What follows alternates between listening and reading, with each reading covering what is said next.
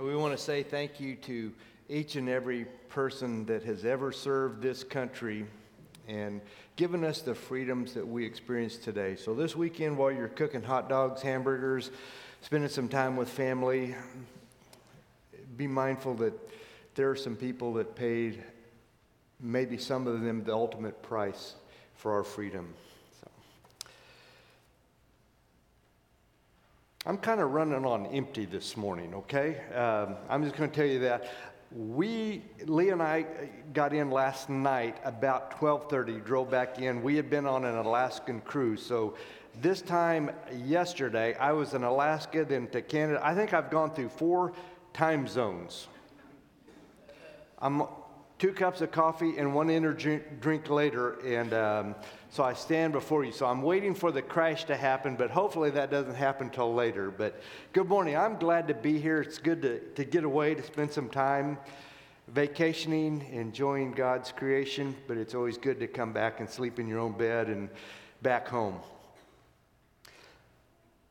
Being the oldest guy uh, minister on our staff, sometimes I'm accused of liking to do things the old fashioned way an old, outdated way. Why? Because they work, okay? I still like to read the newspaper, okay? I know it's available online and you what? I like to, you know, sit down with a cup of coffee and read the newspaper. I still love my 22 year old two cycle lawn boy. Not because I can't get a new one, because I think it was the best mower made, and it works. I mow with it every week. It just runs. I like to, when I read the Bible, I know we've got the Bible on the, on the app and things like that, but I like to hold the Bible when I read it. If I want to highlight something, I like the way it feels in my hand. I like the way the pages feel. I like the smell of a Bible. I just like to, to have the Bible. But if the only options available is the digital version, then, then we do that. I personally like this. If I go to a restaurant and they give me an option of a paper menu or here, scan this QR code, I'm picking the menu every time. Okay, now we have options here. You can scan the QR code for the bulletin and get it on your phone, or you can get the paper bulletin. I get the paper bulletin okay? That's just me. But there are things that I do like about technology. You know, I like the electronics on my boat. I like to be able to see the fish that are down there that maybe are not biting. I like to be able to see them. I like some of the things that we have in the car.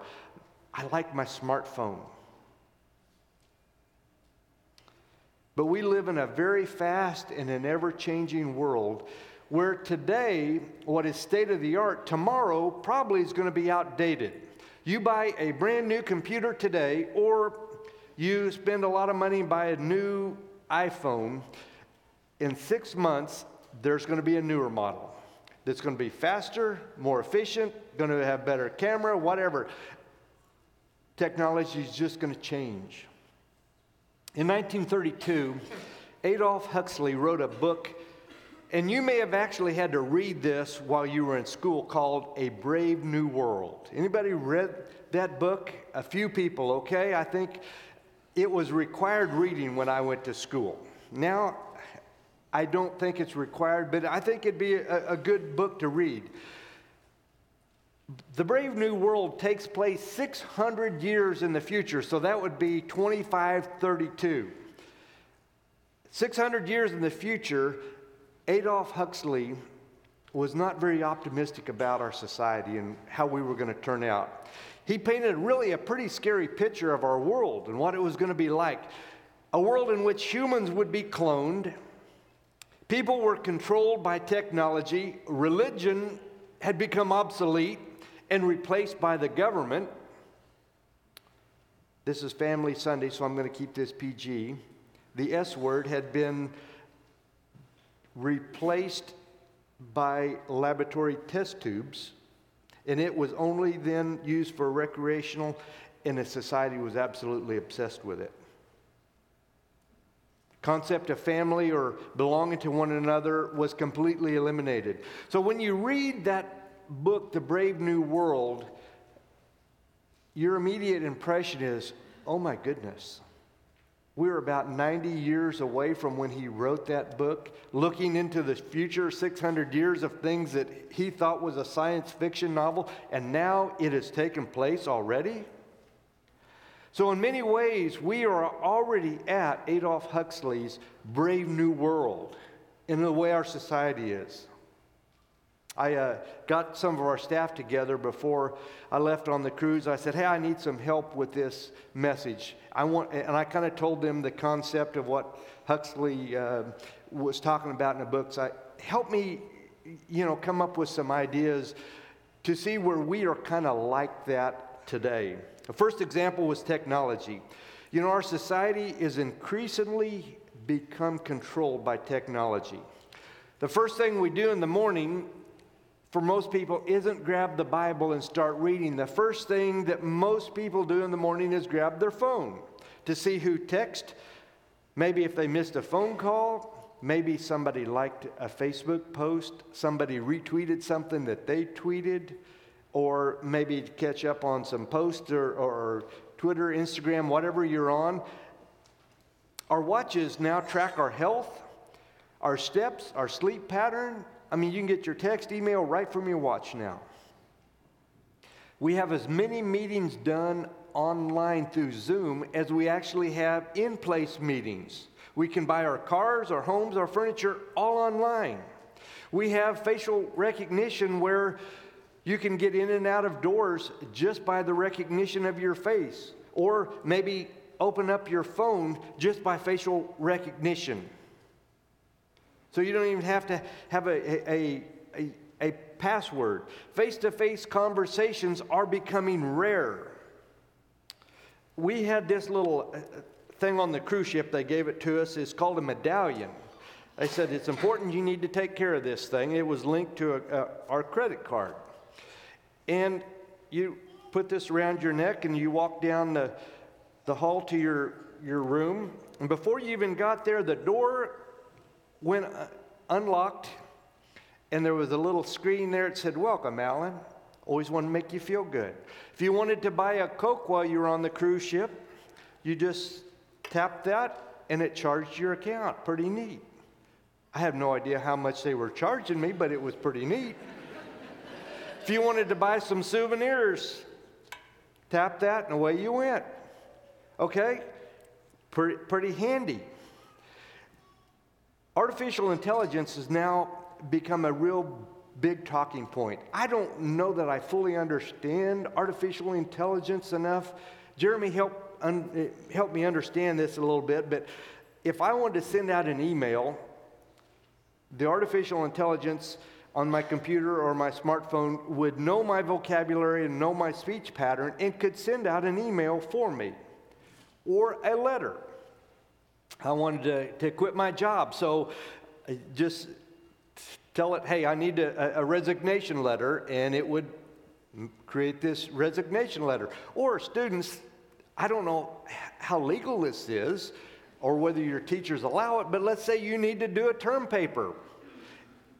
Create me a term paper on whatever subject, and it voila, it just does it. But not all technology is bad, it has some wonderful benefits. We enjoy some of the benefits, such as robotic surgery, computers. But if we're not careful, we can let technology control our lives, just like in Aldous Huxley's Brave New World, rather than us controlling our technology. Another way, he said that it, uh, we were very much like that, is that we are becoming a society increasingly controlled by science. Friends, I want you to know that biblical truths are being replaced by science. But when you really take a deep dive into it, the Bible and science really line up.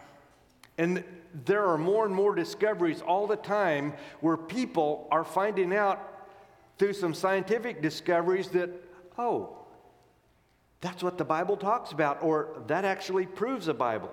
But the danger is when people only accept science. Because we've sometimes have found out that science is wrong, right? Not always, but sometimes they're wrong. Scientists predicted that cars and electricity would only be a fad. They also predicted that telephones would never catch on. The creators of the iPhone said that they see that as a very short lived concept. Well, it's still going. In the 70s, it was predicted that the earth would not sustain life past the year 2000 and millions of people would die because of smog, and those that were left alive would all be wearing gas masks, you know, to, just to be able to breathe. And who can remember when we were told, hey, if you just wear a mask, you won't get what?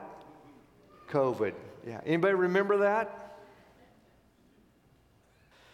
Science now determines if it's a boy or a girl. I used to remember when the baby was born, the doctor told you, hey, you've got a boy or a girl.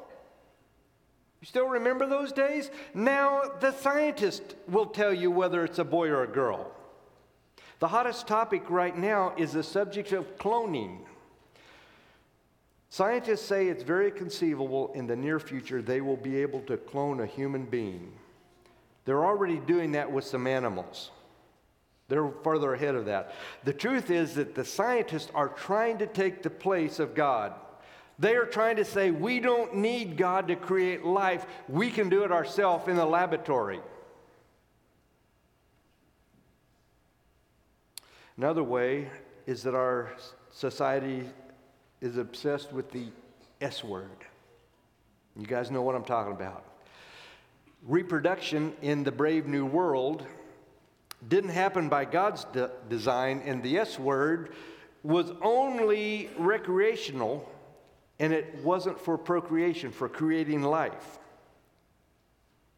But really, that defines the very core of our identity. Something that God created us as male and female in our very identity, the society in the world has tried to pervert. Over 75% of TV programs today have sexual content, and it averages 5.0 scenes per hour, or they lose interest. Okay? We turn the channel. I read a statistic, and I had to go verify this with Jeremy, that right now it said one in five or 25% of our teenagers today are gender confused. I, I, I, went and I said, Jeremy, does that even sound right? He goes, It's at least that high.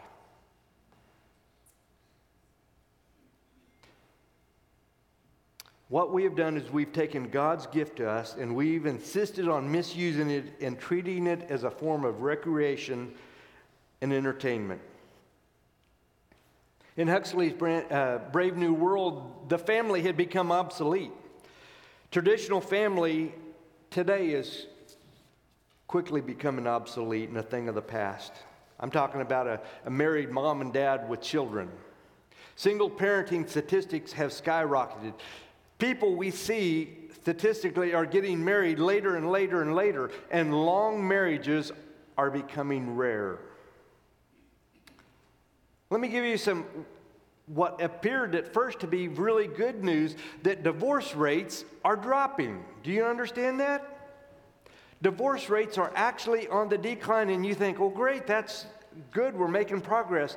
No, the reason the divorce rate is on the decline is because more and more couples are skipping marriage, just moving in together, having children and a family. And so when that family unit then breaks up, there's no divorce, no statistics. The only thing there is will be a fight for the children, who gets them and how long, and weekend visitation and, and that stuff. So fewer divorces. Same sex marriage has been legalized in every state, and all these th- things have threatened the stability of the family. Huxley's society was also a society that had become intolerant of religion. In his book, The Brave New World, government took the place of God. People didn't need a savior, they needed a state, and that mentality still exists today. Many people believe that the government is the answer and they can take the place of God, and that if we just make the right rules and pass the right legislation, then everything will be good. Friends, I want to tell you something today. Every, and, and just specifically speaking of, of United States, every religion in this country is protected, respected, except Christianity.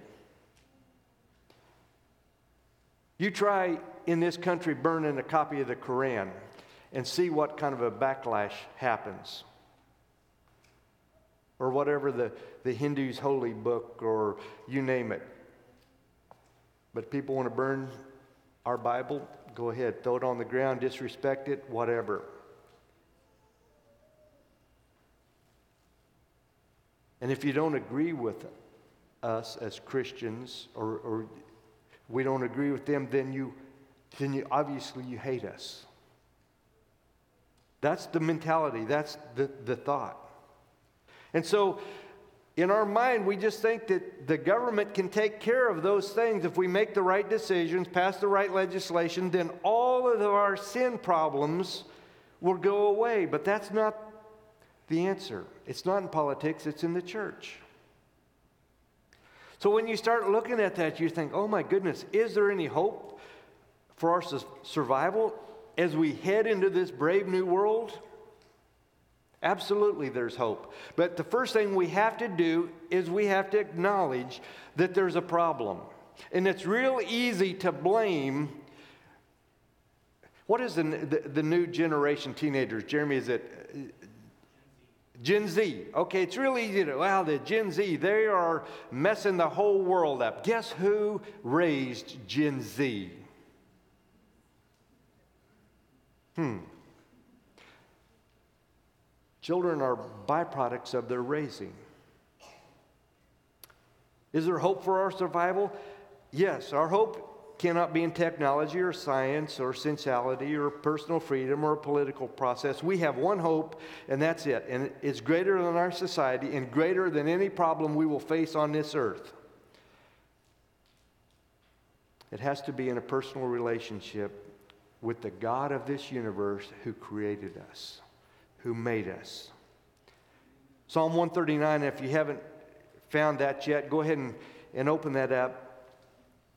We're going to look and we're going to see that God knows us in a personal way. We're not just a face in the crowd. Our relationship with His God is as personal as our fingerprint. Every single person on this planet has a different set of fingerprints. And our relationship with God is just as personal. And I want to look today at three aspects of our relationship with God that I think will help make us better prepared to survive in this brave new world, okay? First is found in um, Psalm 139 as we read the first four verses is that God knows you completely and he loves you absolutely. So, what David, uh, the psalmist, said You have searched me, Lord, and you know me. You know when I sit and when I rise. You perceive my thoughts from afar. You discern my going out and my laying down. You are familiar with all my ways. Before a word is on my tongue, you, Lord, know it completely. You understand that? He knows everything about us and everything that we do. The scripture says He knows when you sit down, when you rise. He knows your thoughts. Before we even speak a word, before it's even on our tongue, God knows what we're going to say. Now, that's really a hard concept for me to understand. My, my uh, you know, small brain has a hard time understanding of the 7.88 billion people. I looked that up this week. That's how many people are alive on this earth. 7.88 billion people that God knows me individually. When I'm going to wake up, when I'm going to go to sleep, what I'm going to say, what I'm going to do. He knows me not as a face in the crowd, but He knows me and loves me like I'm the only person He ever created. I can't even understand how He could know 7.88 billion people's names, let alone everything about them and every detail of their life. But Scripture tells us that that's how He knows us.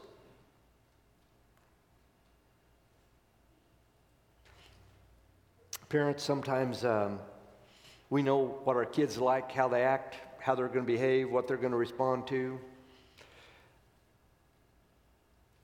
Often, when you're married to someone for a long time, you're going, you're going to know what they do and what they'll say even before they do it.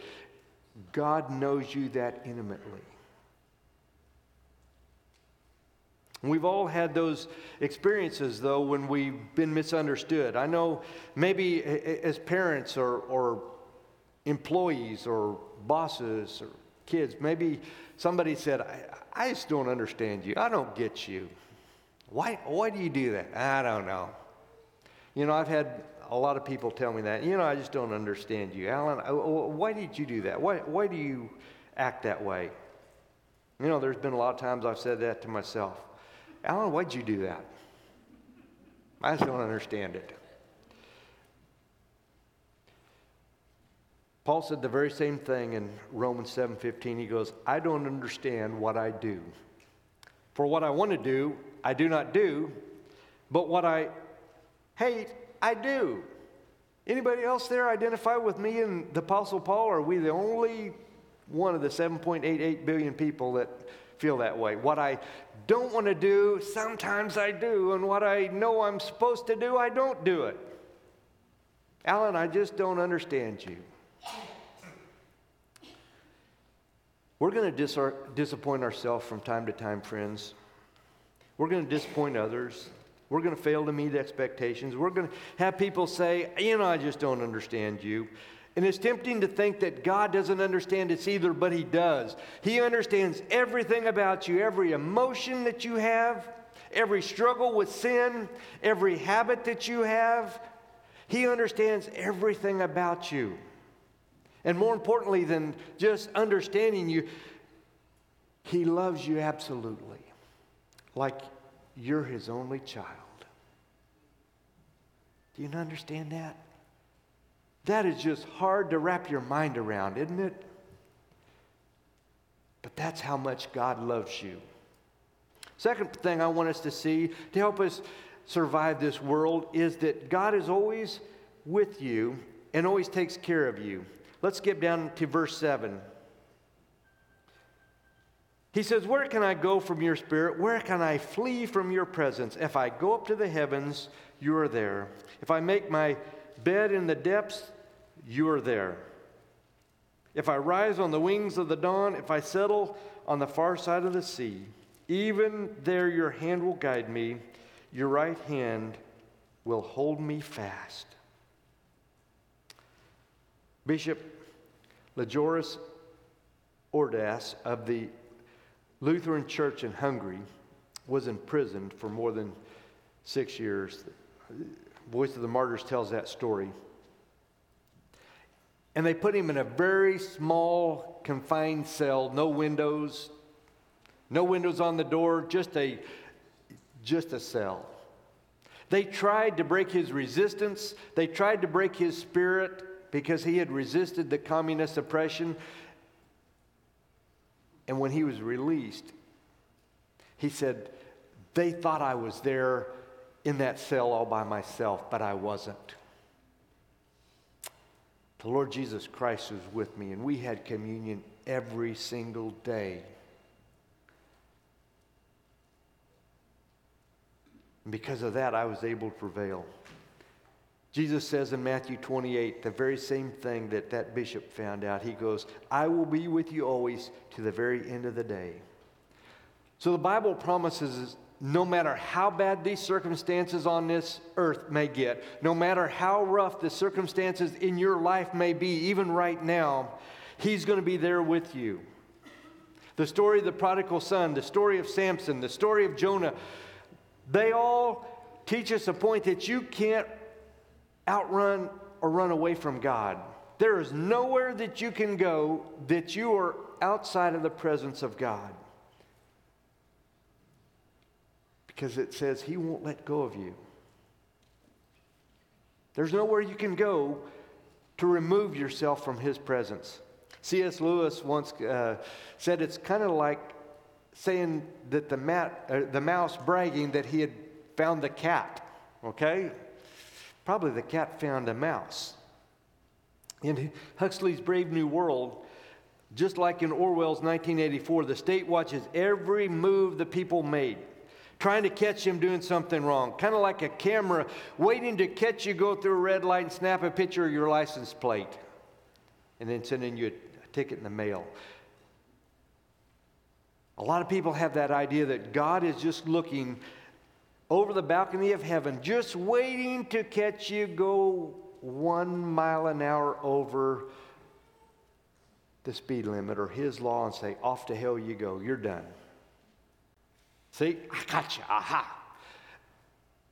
And people have that idea that God is looking for every loophole to send you to hell, when the truth is that God is looking for every opportunity to allow you into heaven, not to send you to hell. He doesn't want anyone to go to hell. So God watches our every move, not as this watchdog, but as a caretaker. And Hebrews 13 5 says that he will never leave or forsake us. And finally, let's get ready to land this plane here. In verse 16, I want you to see that God is in control of all the details of your life. Your eyes saw my unformed body. All the days ordained for me were written in your book before one of them came to be. Do you realize that? God knew what my life was going to be like even before I took my first breath. You know, throughout history, there's been a lot of debate among uh, theologians regarding predestination. And the question is Does God plan every detail of our life, or does He just allow things to happen haphazardly? Do you get the freedom to choose, or has God already made those choices for you? The Bible makes it very, very clear that we do have free will and that we are going to be held responsible for the decisions we make. But at the same time, the Bible also makes it very clear that God is in control of our life and nothing happens to us outside of His control. So you fit that into your theology however you want to fit that. The Bible says we have a free will and we get to make choices, but nothing happens outside of His control. In the brave new world, humans were created and predestined and created in a laboratory in a tube as the state needed. So if, uh, if society needed a plumber, guess what they created in that tube was a plumber. They needed a uh, seven foot tall basketball player. That's what they created in the test tube a seven foot tall basketball player. The Bible teaches that we are predestined by God. Huxley used that word that those human beings were predestined, they were pre created to be whatever they were. The Bible teaches that we are predestined by God, that He has a special plan for each one of us. And that plan is good. Now, what His specific plan is for you, I can't tell you that. You've got to wrestle with that. What His very specific will and plan for your life, you've got to wrestle. I, and I can't tell you what that is. I have a hard enough time sometimes determining what God's will for my life is, let alone for me to tell you what God's will is for your life. But I can tell you this His plan for every one of us is the same that He wants us to become followers of Jesus. Ephesians 1 5 tells us that He wants us to become His followers. And the second thing is He wants us to become like Jesus. Romans 8 29 tells us that's His desire for us, not to just follow Jesus, but to become ultimately more like Jesus. And then in Proverbs 16 4, scriptures tell us that God is in control of the details. The Lord works out everything for His own ends. And then we know in Romans 8 28 that all things God works for the good of those who love him and have been called according to his purpose. So God is in control, but he did not make robots. Now, there's no question that this world is changing. Some of those changes are not good. This world kind of seems to become more and more impersonal all the time. But the good news that we have is that we can have a personal relationship with Jesus Christ as our Savior.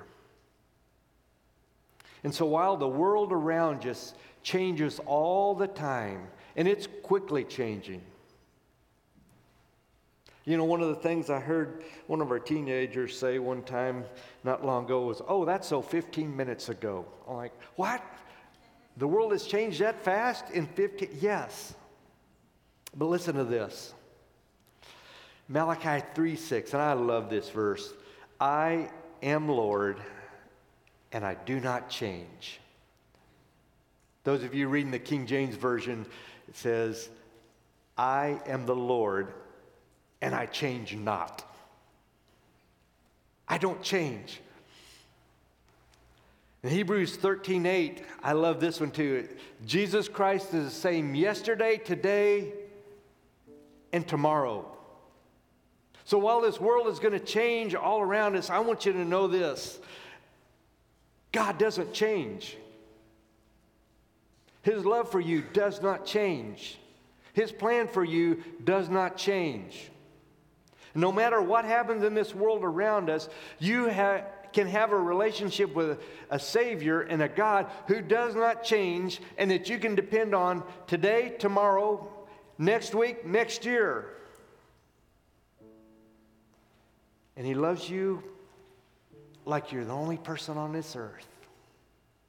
I don't know how that makes you feel, but that makes me feel pretty good. That we have a Savior that loves us that.